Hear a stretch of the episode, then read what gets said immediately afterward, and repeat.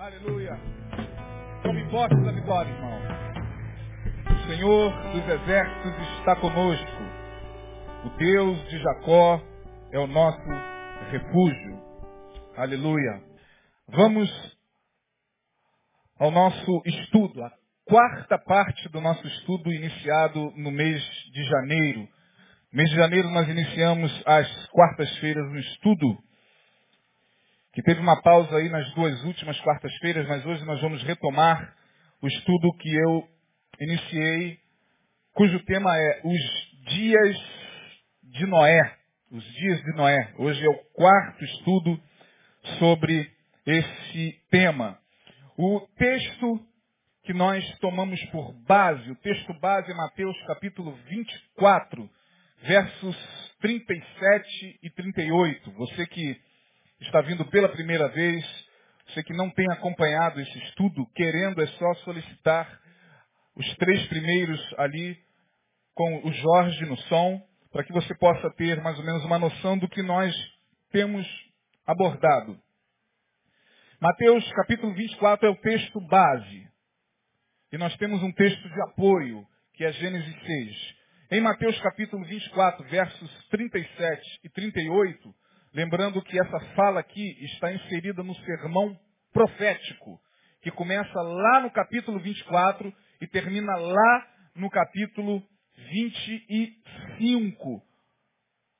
O sermão profético compreende ali o capítulo 24 até o capítulo 25, quando Jesus fala sobre a vida eterna e o castigo eterno, 25, 31.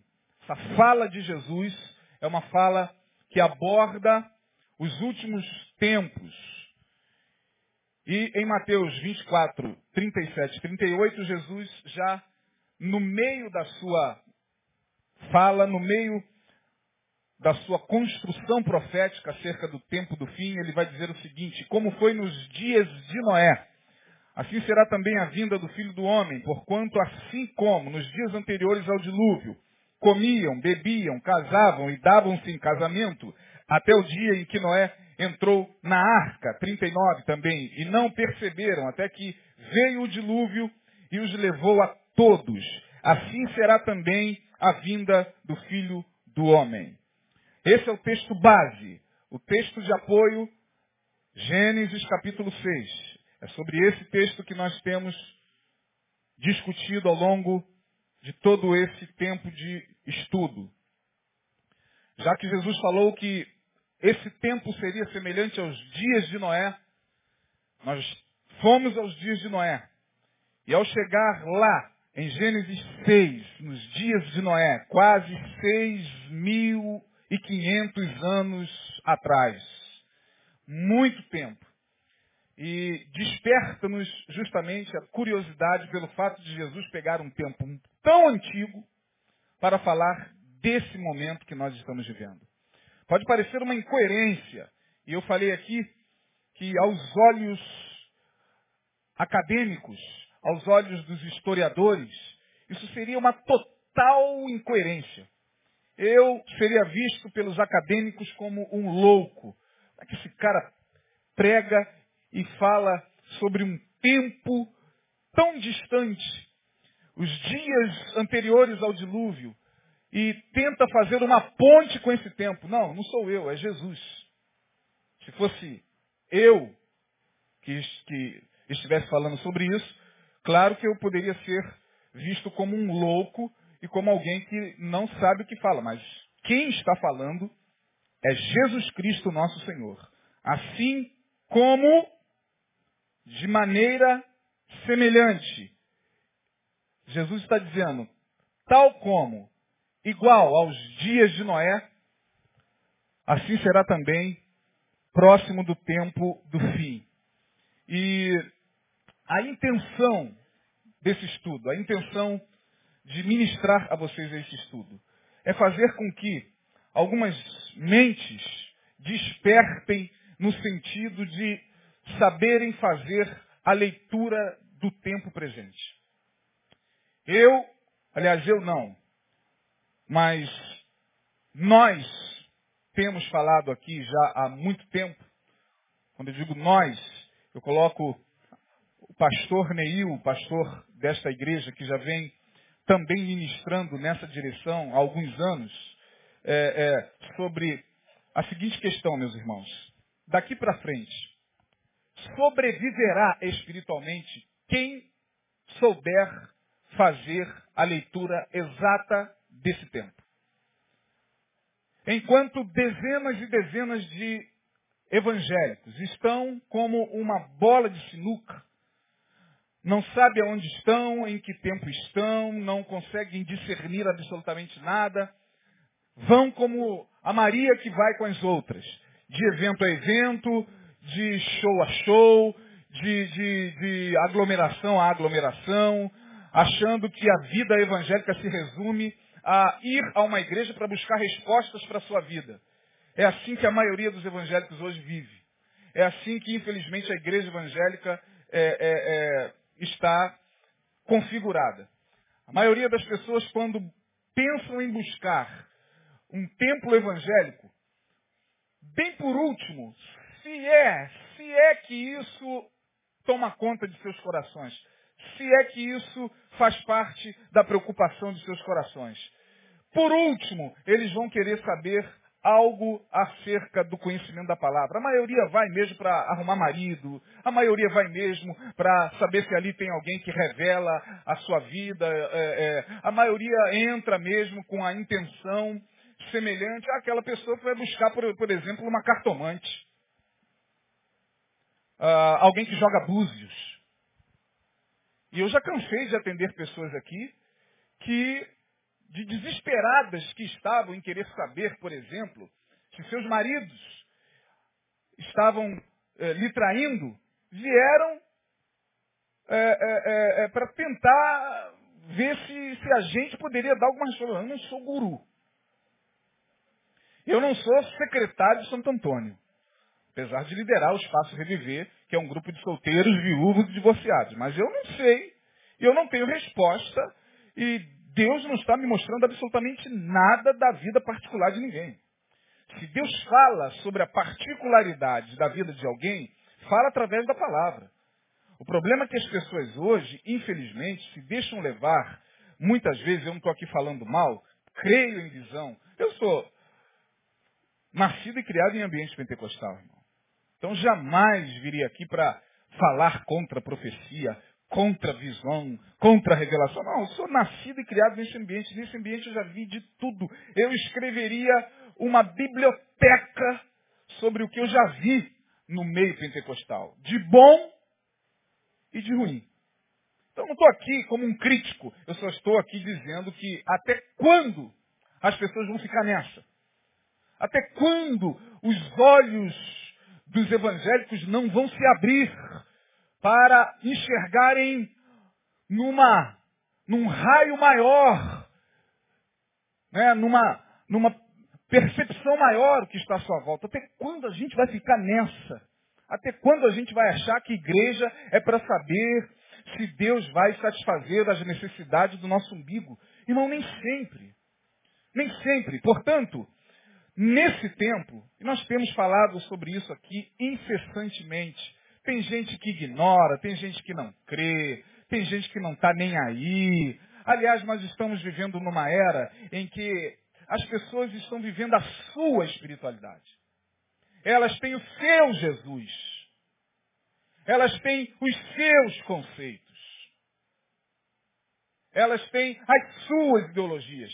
Eu estou me referindo ao crente, não estou me referindo ao ateu, nem ao, ao camarada que nada tem a ver com espiritualidade. Estou falando dos crentes. Crentes que hoje vivem um relativismo enorme. Então, cada um vive o que bem entende. E isso também faz parte desse tempo. Esse relativismo em relação à palavra, em relação ao que se ouve, em relação a, a, aos princípios da palavra, também já é um sinal dos últimos tempos. Porque lá em Apocalipse diz o texto que nos últimos dias quem é sujo se sujaria o quê?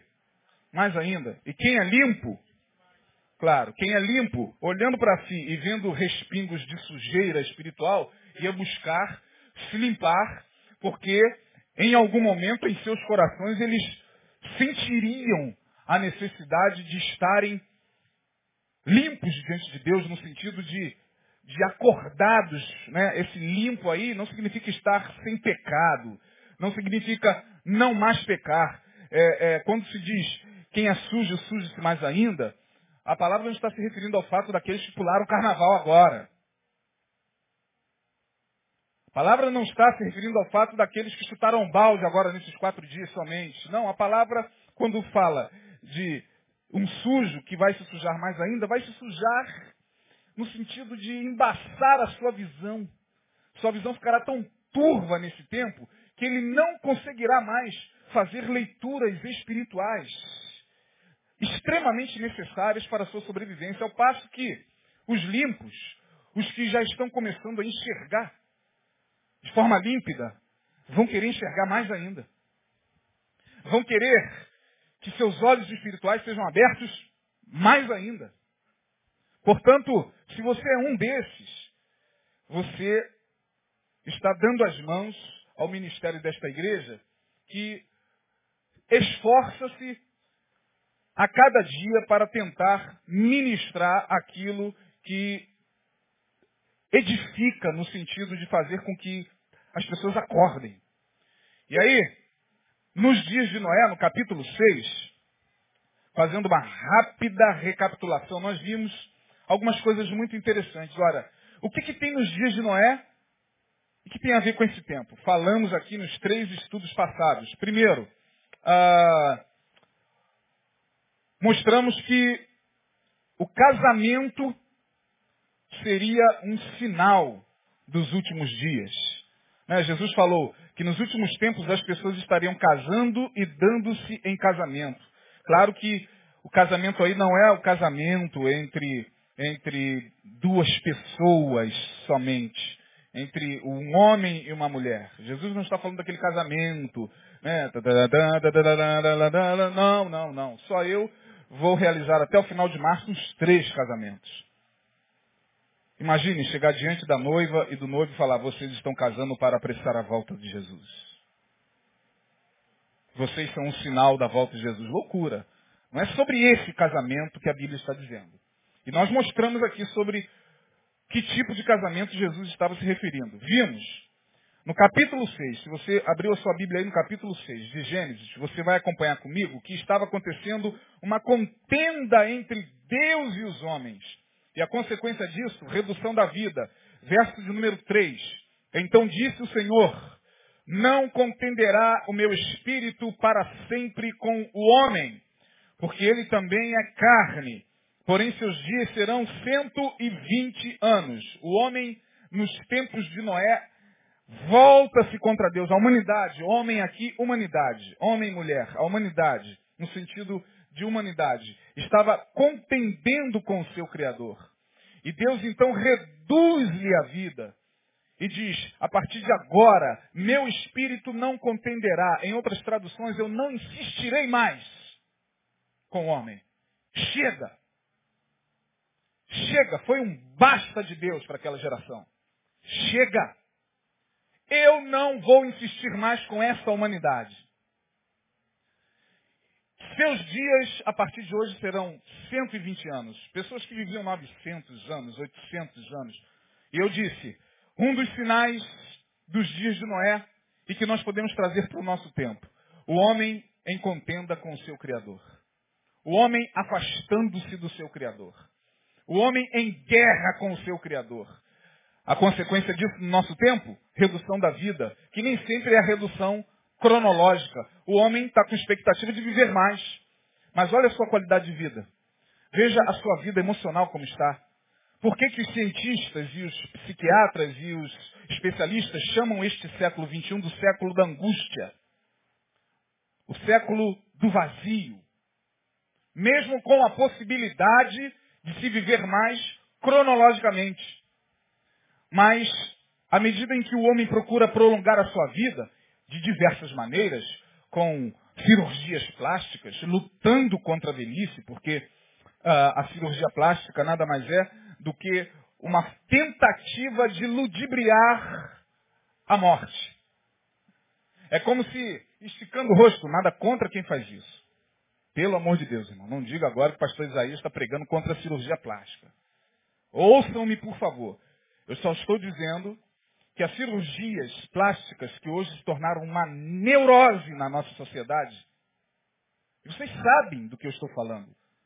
E é exatamente isso mesmo, uma neura.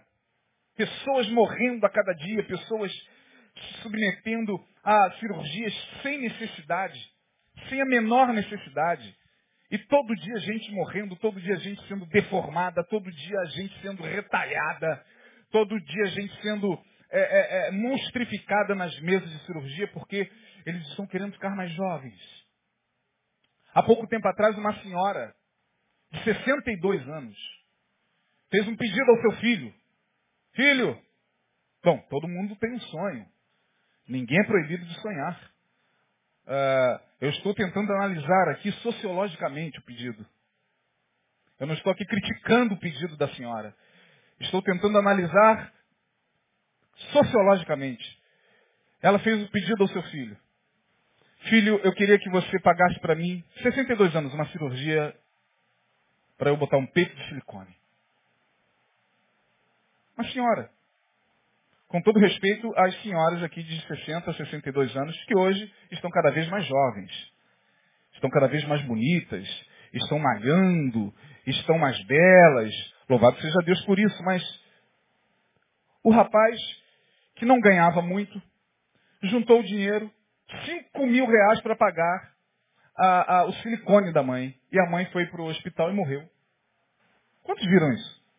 Pois é, irmão. Eu fico analisando essas coisas e tentando, na minha cabeça, entender o que leva uma senhora de 62 anos a botar peito de silicone. E por aí vai. Por aí vai. Então, é, é uma tentativa de ludibriar o tempo. É como se o tempo, o Cronos, olhasse para a pessoa com cara nova, esticada, né? É, tem gente que não pode nem mais rir. Porque se ela sorrir, seu dedinho mindinho faz isso. Levanta. De tanto que já esticou. E é como se elas olhando no espelho estivessem diante do Cronos. É como se o Cronos, o deus do tempo, usando aqui a mitologia grega, é claro, é, fosse ludibriado por essas pessoas. É como se elas passassem diante do, do, do, do Cronos e o Cronos não a percebesse. Não soubesse que ela tem 70 anos, porque a sua pele está esticada, seu peito está endurecido e suas nádegas estão torneadas pelo metacrio e pelo silicone, pelos, pelos produtos que estão hoje. É, é, é como se o Cronos não visse isso. Quem disse? Quem disse que a gente consegue enganar o tempo. O tempo chega para todo mundo, irmão. Com plástica ou sem plástica. E a redução da vida se dá também nesses níveis. Contenda entre Deus e os homens, versículo 3. Uh, ah, nós vimos também que naquele tempo havia gigantes na terra. Eu falei sobre esses gigantes aqui. Eu quero não perder muito tempo. Mas eu disse que os filhos de Deus, os Benai Elohim, os seres de grandeza, uh, por algum mistério que nós não conseguimos compreender, tornaram-se homens, se corporificaram, possuíram seres humanos, possuíram as filhas dos homens. Vimos aí no verso de número 2, viram os filhos de Deus, que as filhas dos homens eram formosas, e tomaram para si mulheres de todas as que escolheram. Verso 4, havia naqueles dias gigantes na terra, e também depois, quando os filhos de Deus entraram as filhas dos homens, e se entraram aí, transaram mesmo, copularam com as filhas dos homens, e delas geraram filhos. Estes eram os valentes que houve na antiguidade, os varões de fama. Em outra tradução, os deuses daqueles povos. Os filhos de Deus, os Benai Elohim,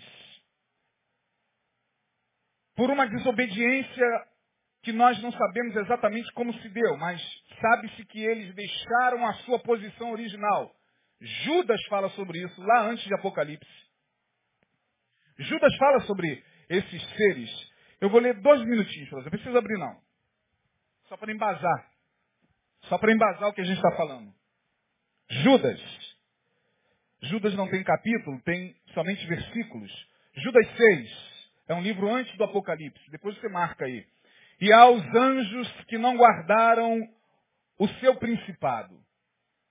E aos anjos que não guardaram, em outras traduções, a sua posição original. Mas deixaram a sua própria habitação. Olha o que, que Judas está dizendo aí. Ele, o Senhor, os reservou na escuridão e em prisões eternas até ao juízo daquele grande dia. Judas 6. Os anjos possuíram as filhas dos homens, portanto, o casamento aqui é esse casamento que não poderia acontecer. Anjo não pode transar com seres humanos. Nós vimos isso lá em Ló. Eu falei sobre a, a, cidade de Sodoma e Gomorra. Dois anjos foram até a cidade de Sodoma e Gomorra avisar a Ló para que ele saísse de lá porque Deus ia acabar com aquela cidade. Eram esses, da parte de Deus. Foram como homens. Foram como seres humanos. Bateram na porta de Ló. E quando eles entraram naquela cidade, as pessoas dali estavam tão corrompidas, já era um costume daqueles povos transar com esse tipo de ser materializado, que diz o texto que eles foram correndo para ter relações sexuais com esses dois homens. Você conhece o texto, está lá em Gênesis. E aí, Ló, ao olhar para aqueles dois homens, sabendo que eles, mesmo em forma humana, não eram seres humanos, eram anjos de Deus em forma humana, Ló entrou em desespero, porque sabia que aquela união não podia acontecer, aquele casamento não podia acontecer. E Ló chega para os homens daquela cidade e os homens cercam a casa de Ló e dizem o seguinte, queremos esses dois homens que chegaram à sua casa. Queremos esses dois homens para nos deitarmos com ele. Todo mundo. Diz o texto que homens, mulheres e todo mundo da cidade estava com essa, com essa perversão na alma. E Ló diz, pelo amor de Deus, não faça isso, eu tenho aqui a minha filha. Olha a, a, a, a saída de Ló. Eu tenho aqui minha filha, usem a minha filha. Ló queria poupar aqueles homens. Não queria que aquele, aquela união acontecesse. E os homens, não, nós não queremos a filha, a sua filha, nós queremos esses dois homens, nós vamos entrar aí. Foi quando um deles levantou a mão e feriu a todos da cidade de cegueira. É só você ler o texto lá que você vai ver.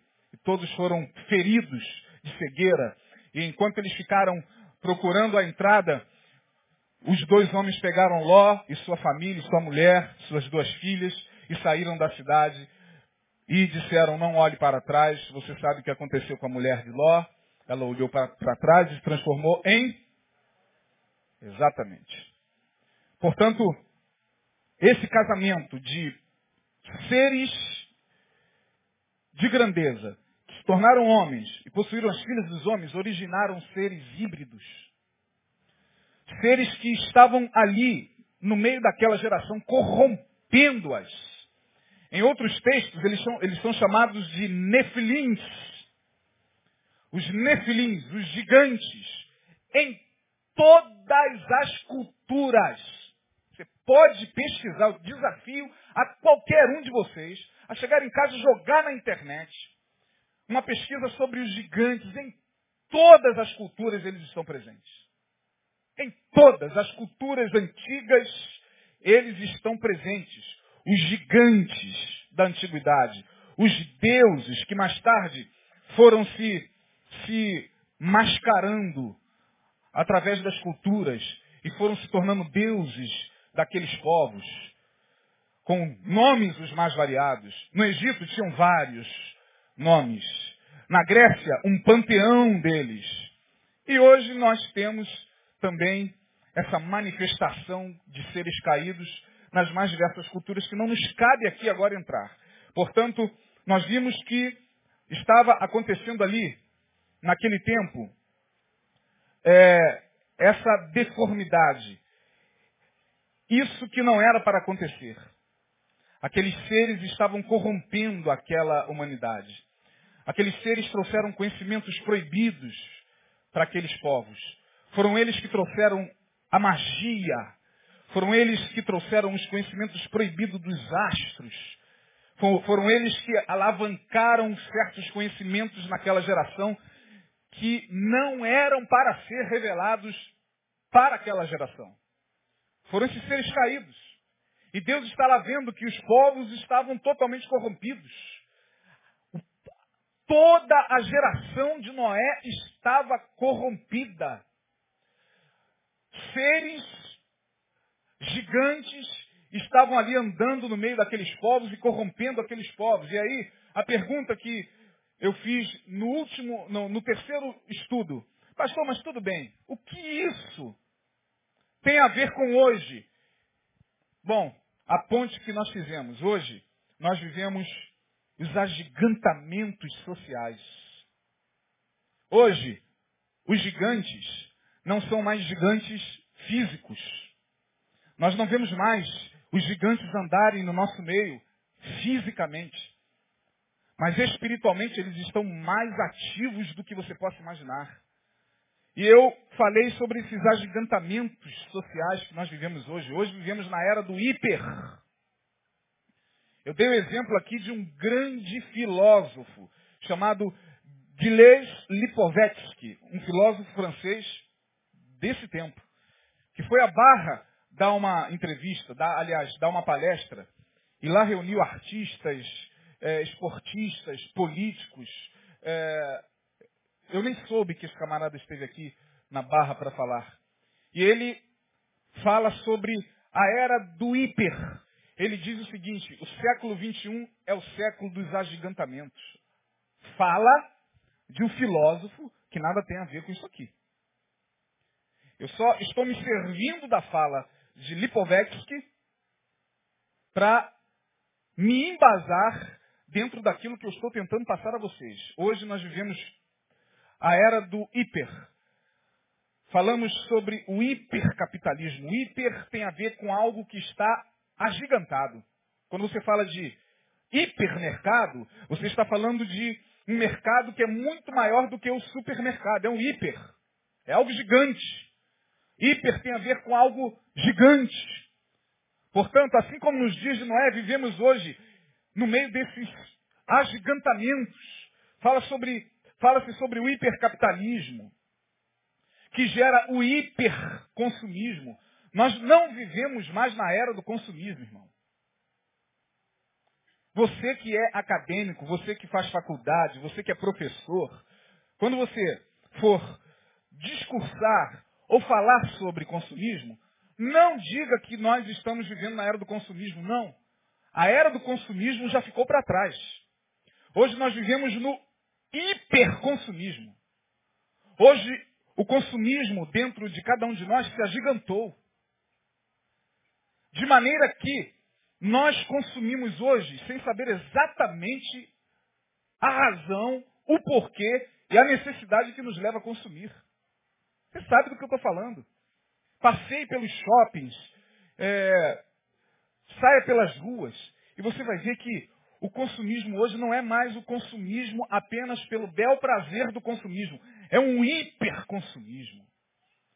É algo que parece querer preencher um vazio que aumenta cada vez mais. Um buraco cada vez maior no ser humano se forma e ele corre para comprar, para consumir. É o hiperconsumismo.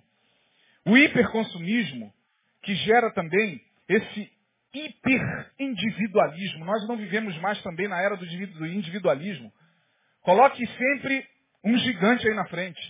É o hiperindividualismo. Hoje, o individualismo chegou a um exponencial tamanho que é assustador, irmão. É assustador, é assustador. Detalhes pequenos, pequenos, como por exemplo, Vou falar sobre esse hiperindividualismo. Você percebe que em determinados lugares tem três vagas aqui. Uma, duas, três. Três vagas para carro. Camarada está na sua frente e você está atrás dele, tem três vagas lá. Ele sabe que você vai estacionar também naquele mesmo lugar, diante daquele mesmo estabelecimento. Ele coloca o carro atravessado nas três vagas. Sai, olha para você, vira as costas e vai embora. É mentira o que eu estou falando, irmão? Isso é só um detalhe do hiperindividualismo. As pessoas não estão nem mais aí. Com quem quer que seja. Dane-se. A frase de efeito é dane-se o outro. Dane-se. Pô, cara, mas pelo amor de Deus. Custava botar o carro na vaga certinha. Ia sobrar duas vagas para outras pessoas se beneficiarem. A palavra deles é dane-se. E se você for falar alguma coisa, porque o camarada já está tomado pelo hiper, significa também dizer que a hiper, falaremos disso, a hiperviolência pode se manifestar contra você no sentido de fazer com que você morra por causa da vaga que você foi falar com ele. Poxa, amigo, assim. Daria para você assim. Pá, pá, pá. O que é isso, irmão? O que está acontecendo com essa geração, com essa humanidade? Olhe pelo que se mata hoje. Olhe e perceba em você mesmo. Faça uma análise de você mesmo e veja se algumas coisas em você, em mim, em nós, já não se agigantou. Veja que determinadas coisas que no passado demorava para tirar a nossa paciência, veja hoje. Veja hoje se aquilo que até então demorava para tirar a tua paciência, hoje já não tira você do sério rápido. Você já não se irrita rápido. Você já não fica nervoso rápido. Então, é o hiper. É a hiperviolência. Jesus falou sobre isso. Quando Jesus falou que nos últimos tempos o amor de muitos. O quê? O amor de muitos? Aí você fica pensando, como assim o amor de muitos esfriaria? Simples.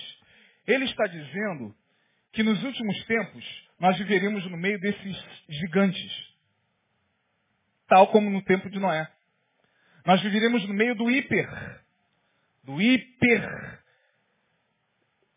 consumismo, do hipercapitalismo, do hipersexualismo.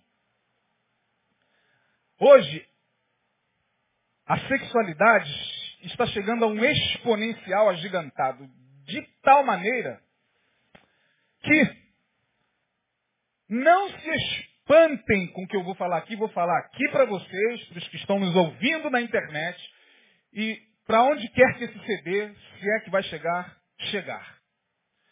Dentro de pouco tempo você verá, naturalmente, alguém aparecer na televisão exigindo direito de transar com seu animal. Que isso, pastor? Está amarrado? Está amarrado? Está mesmo, irmão? Eu quero uma lei que me proteja, porque eu tenho o direito de transar com o meu cachorro. Zoofilia é o nome disso dentro do estudo da sexualidade. Você fala, sangue Jesus tem poder, sangue Jesus tem poder. Isso já rola há muito tempo, irmão. Eu sou sexólogo, irmão. Eu sei do que eu estou falando. Sou formado em sexualidade psicanalítica. Eu sei do que eu estou falando. Isso já rola. Ih, entre entre a, a, a, a, classe média alta, principalmente. em que tempo você pensa que você está, irmão? Em que tempo você pensa que você está? Há 25 anos atrás, isso era um escândalo. Oh, Jesus, a gente fazia o sinal da cruz e tudo, Ave Maria, cheia de graça. Sangue de Jesus. Hoje não, irmão. E daqui a pouco essa turma vai botar cara. E daqui, sabe o que, que é? eu fiquei sabendo, para vocês terem uma ideia do que nós estamos abordando aqui. Fiquei sabendo que em Amsterdã, na Holanda, um partido político estava sendo criado para defender a pedofilia. partido político. Partido político, partido político. Lá em Amsterdã, um grupo estava formando um partido político pró-pedofilia. Aí você fala, graças a Deus isso é lá em Amsterdã. É? É porque vocês não fazem ideia das leis que estão tramitando nesse Senado putrefato que nós temos. Vocês não fazem ideia das leis que estão sendo escritas e aprovadas, e, e, e os, os, projetos de lei, os, a, a, os anteprojetos de lei que estão sendo colocados para os senadores e para os deputados analisarem em relação à maioridade para a relação sexual. Vocês não fazem ideia.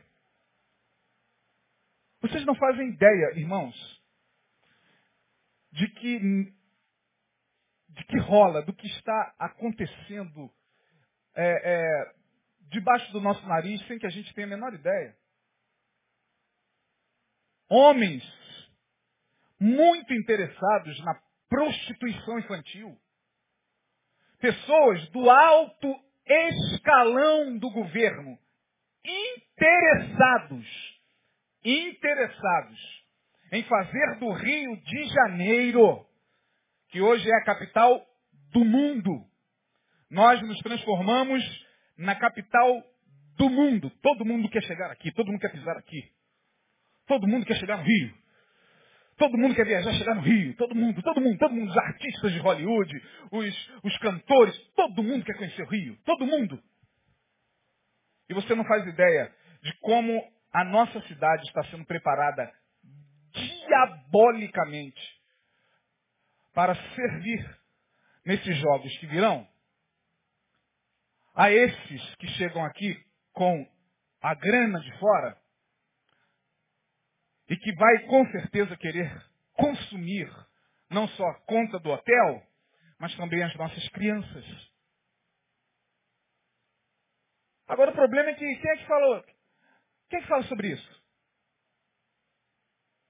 Em dado momento, irmão, posso não concordar com a teologia, não concordo em parte, ou em grande parte, ou quase, que em parte total, com a, com, com a, a teologia e a construção teológica do pastor Silas Malafaia. Falo claramente aqui. Que ele ouça. Não sou obrigado a concordar com a teologia dele, mas eu tenho que dobrar a minha língua para falar sobre essa questão, deu um bafafá, essa questão da, da, entrevista dele com a Gabi. Vocês viram? Quantos viram aqui? Aí deu bafafá, um monte de gente falando e tal. Tudo bem. Mas o cara está falando e está gritando. De forma radical, talvez. De uma maneira dura incisiva. Eu não concordo com 89, 90% do que eu assisti lá. Mas 10% eu tenho que concordar. Que alguém tem que gritar. E onde está a igreja? Onde estão os líderes da mídia? Falando, Jesus vai abençoar você, você que está aqui, vem com dor de cabeça. Meu irmão, usa a mídia para acusar em nome de Jesus, no sentido profético. E falar, olha, vocês, políticos corruptos, como esse que assumiu o Senado, como esse que assumiu a Câmara dos Deputados. Vocês, políticos corruptos, sofrerão a ira de Deus por causa das leis que vocês estão aprovando para prejudicar nossas crianças. No que tange a pedofilia. Que de homem? Que de homem? Que de... Onde estão os líderes evangélicos que só sabem abrir, abrir a boca para falar as mesmas coisas na televisão, as mesmas coisas. As mesmas coisas. E tem gente que fica lá, né, você vai abençoar, levando envelopinho. É, é, tá, isso é muito bacana, mas é a realidade que nós estamos vivendo, irmãos. Pelo amor de Deus, é assustador ter filho. Você tem filho, adolescente com 10, 11, 12 anos. Nós vivemos na era do hipersexualismo. Você acha que eu estou falando aqui, é, eu estou falando por falar? Seus olhos verão. Você vai ver para onde a nossa sociedade está caminhando. Daqui a algum tempo vocês vão se lembrar, no nome de Jesus, o Espírito Santo vai ativar a memória de vocês sobre o que nós estamos falando aqui, quando seus olhos virem na televisão essas coisas acontecerem. E oh, Olha bem que um pastor meio doido, meio maluco, falou isso lá naquela igreja Batista Betânia. É, é. É o hipersexualismo que está aí. Já se fala hoje do sexbook. Você sabia disso? Sabia? Não, né? Quantos aqui tem Facebook? Levante a mão. Todo mundo entra no Facebook. Todo mundo hoje tem Facebook. Quantos já ouviram falar no sexbook? Ninguém. Daqui a pouco chegará, e não vai demorar, se alguém não frear isso, o sexbook. Onde a pessoa vai entrar e vai colocar assim, ó, você quer transar comigo? Clique aqui. Isso já existe. No próprio Facebook, nas próprias redes sociais. Mas agora vai ficar uma coisa mais assim. Mais aberta, mais natural. Onde casamentos aos borbotões serão cada vez mais destruídos, porque o cara está insatisfeito com a mulher, vai pro Facebook, pô. Vou lá, ligo o computador, você quer transar comigo? Quero, sim. Ligue agora, tal. Ligou, marcou enquanto isso já acontece, mas agora vai ficar e você vai ver cada vez mais. Escrever uma coisa. Estou falando do hiper. Hipersexualismo. Ah, quantos aqui ouviram falar de um livro chamado 50 Tons de Cinza? Pois é. Quantos leram esse livro? Eu comecei, não aguentei. Tem coisa muito mais importante. Pra, mas eu estou com o livro lá, eu vou ler devagarinho. Ah, pastor, então o senhor. Não. Eu sou um pesquisador por natureza e eu não gosto de falar nada sem me embasar. 50 Tons de Cinza foi um livro que já virou trilogia. Já está no terceiro. Quem mais está consumindo esse livro aqui no nosso país são adolescentes. Adolescentes, o livro narra as aventuras e proezas sexuais, sexuais, com narrativas eróticas despudoradas. E hoje você vê 50 tons de cinza na mão de uma garota de 13 anos. Na escola, você lê, você a menina já está acabando, já vou pro segundo. É o papo das nossas adolescentes hoje, irmão. 50 tons de cinza, para você ter uma ideia, em Londres, 50 tons de cinza substituiu a Bíblia em alguns hotéis. Quando você entra num hotel, vai para o quarto, tá, não tem o Novo Testamento lá? Na beira do, do, do, da cama? O Novo Testamento está sendo retirado em Londres, em muitos dos hotéis, e no lugar do Novo Testamento está sendo colocado 50 tons de cinza. Aonde é que nós vamos parar? não vamos parar. Hipersexualismo. A coisa chegará a um nível insuportável. Insuportável, irmãos. As famílias cada vez mais atingidas. Os casais cada vez mais bombardeados e em crise. A harmonia familiar cada vez mais em risco por causa desse tempo de gigantes e de agigantamentos sociais. Nós falamos sobre isso. Eu falei que nos dias de Noé havia também uma coisa que, se eu falar, pastor, já não é novidade para mim. É verdade, não é novidade. Mas está lá nos dias de Noé, verso 5. E viu o Senhor que a maldade do coração do homem se multiplicara sobre a terra e que toda a imaginação dos pensamentos do seu coração era só má. O que está aí? Continuamente. Imagine você a maldade chegar ao coração de um ser humano e ele só pensar o que é mal continuamente. É o texto que está aqui no verso 5 do, do Gênesis capítulo 6. Uma outra marca, multiplicação da maldade. Maldade. Maldade em todos os sentidos. Você olha hoje, a nossa sociedade respira maldade. Hoje, eu estava assistindo é, lá recolhido é, é, na região dos lagos nesse período de carnaval, os blocos de rua. Na Bahia, para você ter uma ideia de como a maldade, a violência, a brutalidade, a animalidade, a, a, chegou a, a, um nível comum. Os camaradas não acreditei, os camaradas eles ficavam dançando, assim ó. Aí vinha um, eles saíam pegando, pancadaria, eu falei, caramba, saiu uma briga lá. Eu olhando, na minha inocência, falei, saiu uma briga ali. Não, não era briga não. Era bloco. Daqui a pouco vinha um e tum, tomava na cara, ataca cavaca e, e, e saía. Quantos viram isso? Eu falei, meu Deus, uma menina no meio do bloco tomou um safanão e partiram para cima chutando a garota. Eu falei, a garota levantou assim, meio tropa e continuou. Eu falei, Jesus,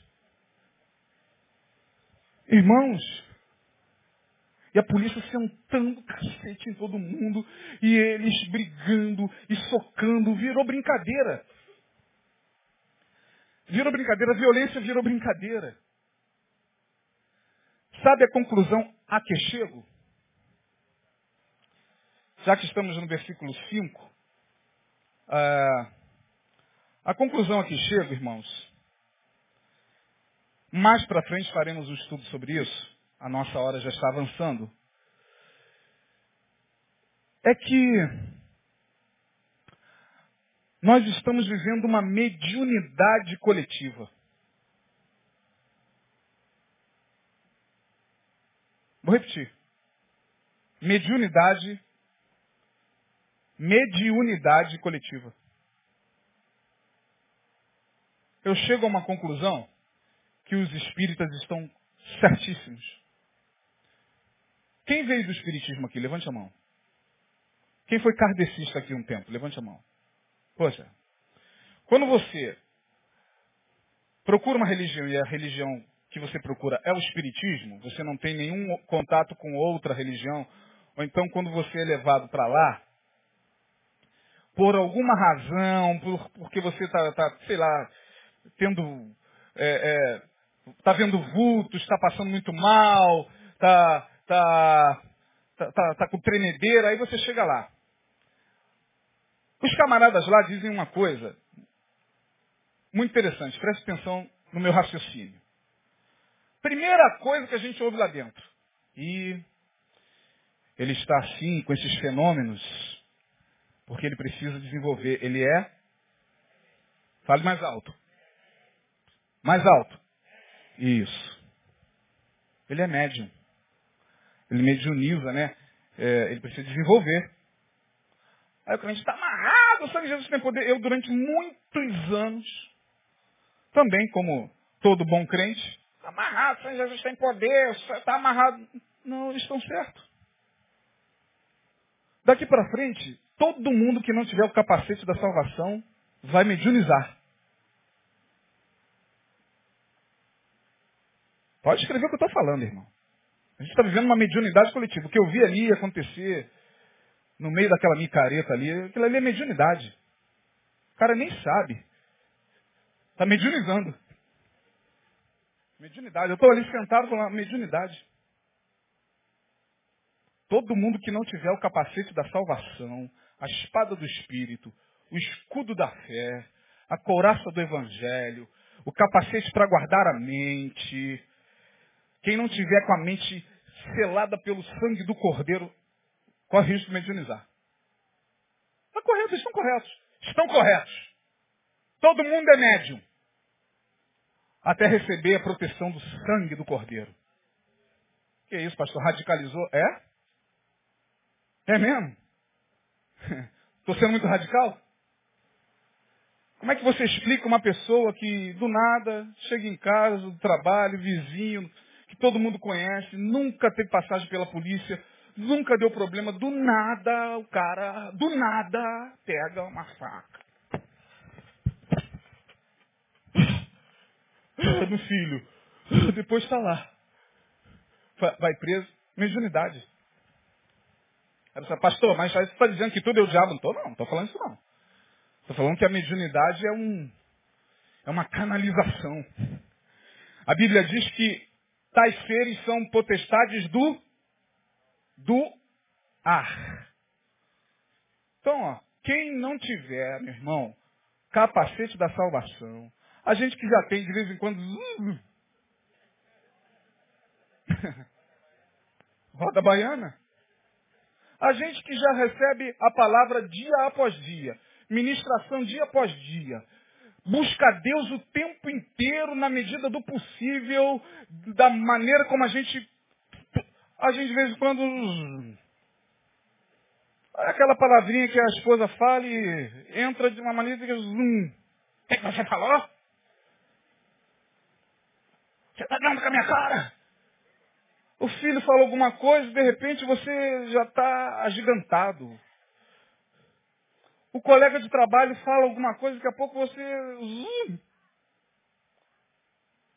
Nós que somos evangélicos corremos o risco, quanto mais, irmão, daqui para frente, quem não estiver com capacete da salvação. Todo mundo é médio. Está corretíssimo, os espíritas estão corretos. Todo mundo é médio. Há uma mediunidade coletiva o que acontece hoje na sociedade. A não ser com aqueles que, mesmo não sendo evangélicos, a pessoa está falando que só os evangélicos, não, estou falando pelo contrário. O que tem de evangélico mediunizando não está no gibi. Por quê? Porque daqui para frente não vai bastar mais você ser evangélico. Aliás, já chegou esse tempo, irmão. Para com isso, eu sou crente, tenho 20 anos de igreja. é o que eles fazem lá em cima. 20 anos de igreja. Vamos dar uma, uma juretada nesse, nesse otário? Ele está achando que porque ele está cantando no coral. Vamos dar uma juretada nesse pastor. Ele está achando que a carteira dele de pastor é assim. Eu sou nascido e criado na igreja. e daí? E daí, irmão? E daí que você é filho de pastor, que o teu avô foi pastor, que a tua família é toda dirigente da igreja, e daí? É só você olhar para a qualidade de muitos que se dizem evangélicos. Olha para a qualidade de vida deles. Olha. Olha a maneira como eles se relacionam na sociedade. Olha a forma como eles tratam, muitas vezes, as pessoas. Olha, os evangélicos tão, são médios. Jesus disse que nós somos vasos. Eu quero ser vaso. Vaso do Espírito Santo. Senhor, me usa. Porque eu sou templo do teu Espírito. Então me usa como vaso. Agora, meu irmão, mediunidade coletiva. Mediunidade coletiva. Que Deus possa nos dar a capacidade a cada dia de buscar a cada dia o entendimento. Meu povo está sendo destruído por falta de poder de Deus, por falta de buscar a Deus no monte, por falta de jejuar mais, por falta de ler mais a palavra, por falta. Não, o povo, meu povo está sendo destruído porque lhe falta o quê? Conhecimento. Conhecimento de Deus, conhecimento da sua palavra, sabedoria para fazer a leitura correta do tempo em que se vive. Porque só sobreviverá nesse tempo quem tiver, e Neil já falou isso aqui, incansavelmente, incansável vezes. Vai sobreviver hoje quem buscar de Deus um dom que está lá em Coríntios 12. E que pouca gente se preocupa em buscar de Deus. São nove dons. Profecia, dons de curar, interpretação de línguas. Ah, tem um lá que é fundamental para se viver hoje. Fale o nome dele, se você puder. Discernimento de espírito saber discernir os espíritos. Que fala é essa? Que atitude é essa?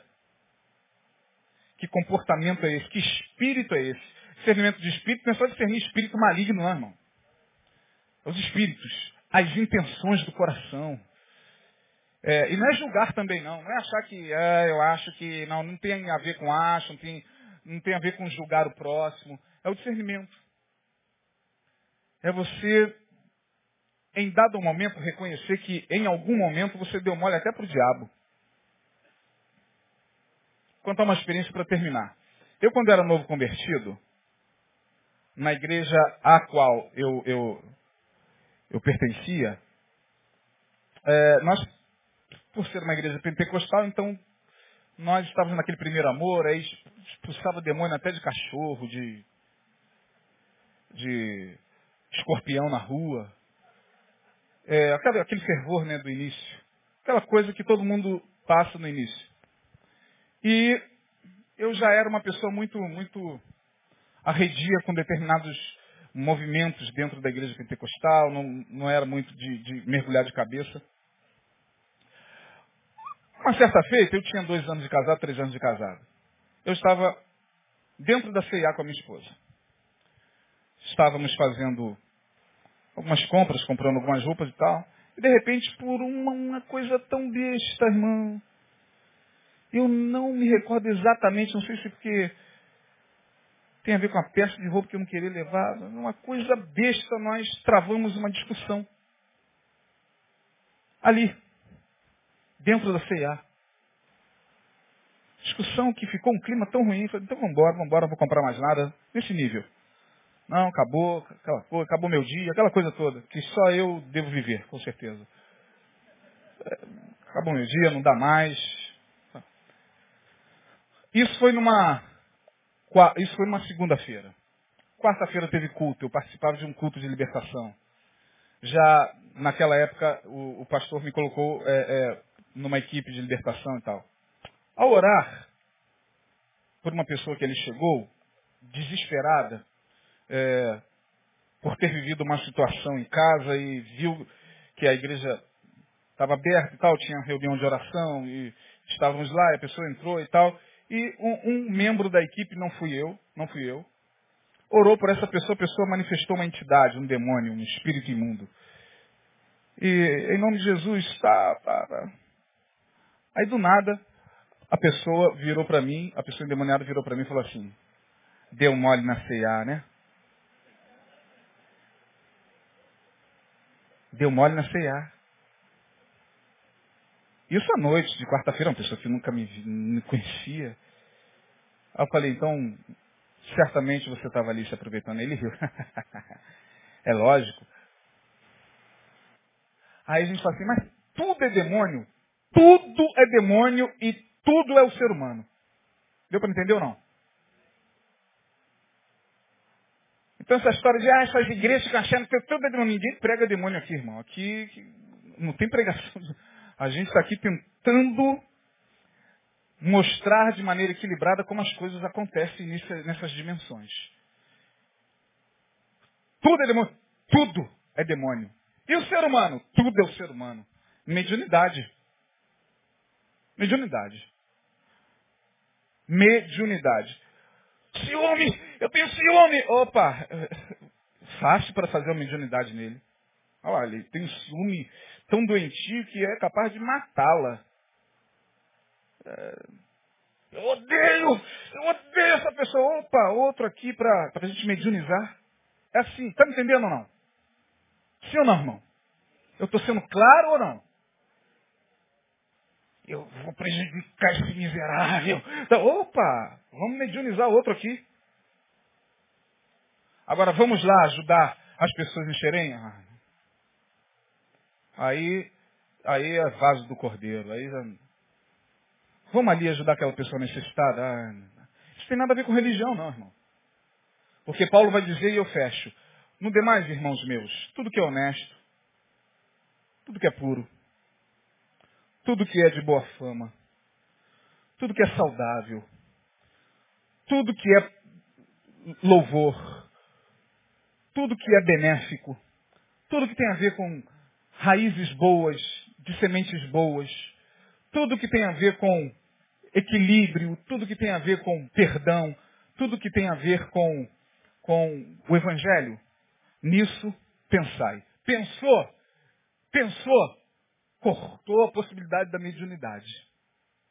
Agora, é como se o oposto fosse verdade. No demais, irmãos meus, cuidado, porque tudo que é de vingança, de ódio, de ciúme doentio, de raiva, de mágoa, cuidado, porque vocês correm um grande risco de serem mediunizados. Se essa palavra é muito dura, não precisa receber. Saia daqui e apague tudo da sua cabeça. Mas se você acha que essa palavra trouxe uma certa edificação para o seu coração, receba essa palavra em nome de Jesus. Vamos ficar de pé.